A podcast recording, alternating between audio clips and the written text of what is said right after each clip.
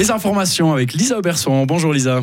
Bonjour Luc, bonjour à tous. Une équipe de scientifiques de l'Université de Fribourg a fait une découverte majeure, ceci pour réduire certaines souffrances de la vieillesse. En collaboration avec un centre de recherche espagnol, les chercheurs ont développé un traitement médicamenteux d'un nouveau genre. Il permet de remédier à la dégradation des cellules et aux inflammations qu'elles provoquent.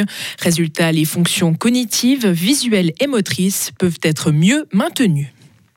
Année record pour Aquapro à Bulle. La 12e édition du Salon suisse du cycle global de l'eau a accueilli plus de 5200 visiteurs sur trois jours. Plus d'une centaine d'exposants ont posé leur stand à Espace Gruyère. Plusieurs conférences ont traité de la sécheresse, de la pénurie d'eau ou encore de la récupération d'eau de pluie. Des bus toute la semaine prochaine entre Fribourg et Labéra. Les TPF vont mettre en place des liaisons pendant toute la semaine de carnaval. La Express desservira plusieurs localités sur son chemin. Le bus sera équipé d'une remorque pour pouvoir y déposer son matériel de ski. Trois départs par jour sont prévus. L'armée devrait demander un crédit d'engagement d'environ 490 millions de francs. Le chef de l'armée, Thomas Susli, avait annoncé le week-end dernier son intention au Parlement. L'initiative est soutenue par la présidente de la Confédération. Le département de la Défense est dans la tourmente depuis qu'un déficit de financement d'un milliard de francs avait été révélé en janvier. Le PS et les Verts ont exigé une enquête sur les finances de l'armée. Des gens du voyage auraient obtenu le statut S en Suisse sans y avoir droit. C'est un sujet de préoccupation partout dans le pays. C'est ce qu'indique la secrétaire générale de la conférence des directeurs cantonaux des affaires sociales. Depuis l'été dernier, de plus en plus de gens du voyage obtiendraient le statut S sans devoir passer par la procédure d'asile ordinaire. Ils présentent simplement un passeport ukrainien à la frontière suisse ou indiquent l'Ukraine comme lieu de résidence. Ceci alors que la majorité ne comprendrait ni l'ukrainien ni même le russe. EasyJet retrouve les chiffres noirs et ouvre huit nouvelles lignes depuis Genève.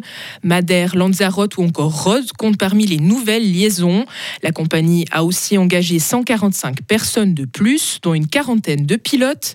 Un commandant de bord gagnant 200 000 et 250 000 francs par an en Suisse.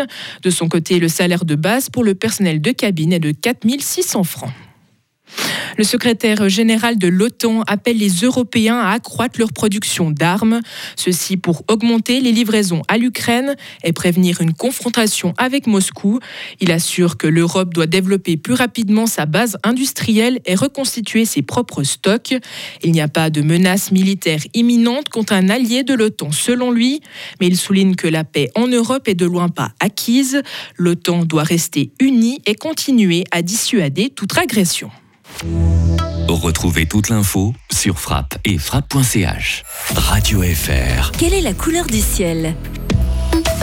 Alors aujourd'hui, une journée très nuageuse en vue avec des averses éparses qui devraient se multiplier au cours de la journée dans toute la Suisse romande alors que les températures grimperont jusqu'à 10 degrés. Demain, dimanche, il fera entre 5 et 10 degrés en pleine, alors que les nuages et les averses rythmeront la journée.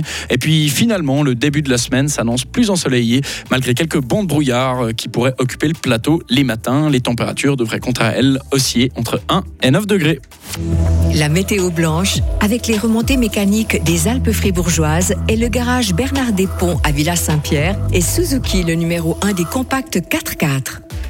À la Béra, tout comme à la station Molaisan, vous pourrez profiter du téléphérique euh, qui sont des téléphériques qui sont en fonctionnement. Alors qu'à Yaoun, une remontée mécanique est active. Euh, au Paco, on peut profiter des six chemins de randonnée qui sont ouverts. Et puis à Charmey, le téléphérique et une remontée mécanique sont accessibles.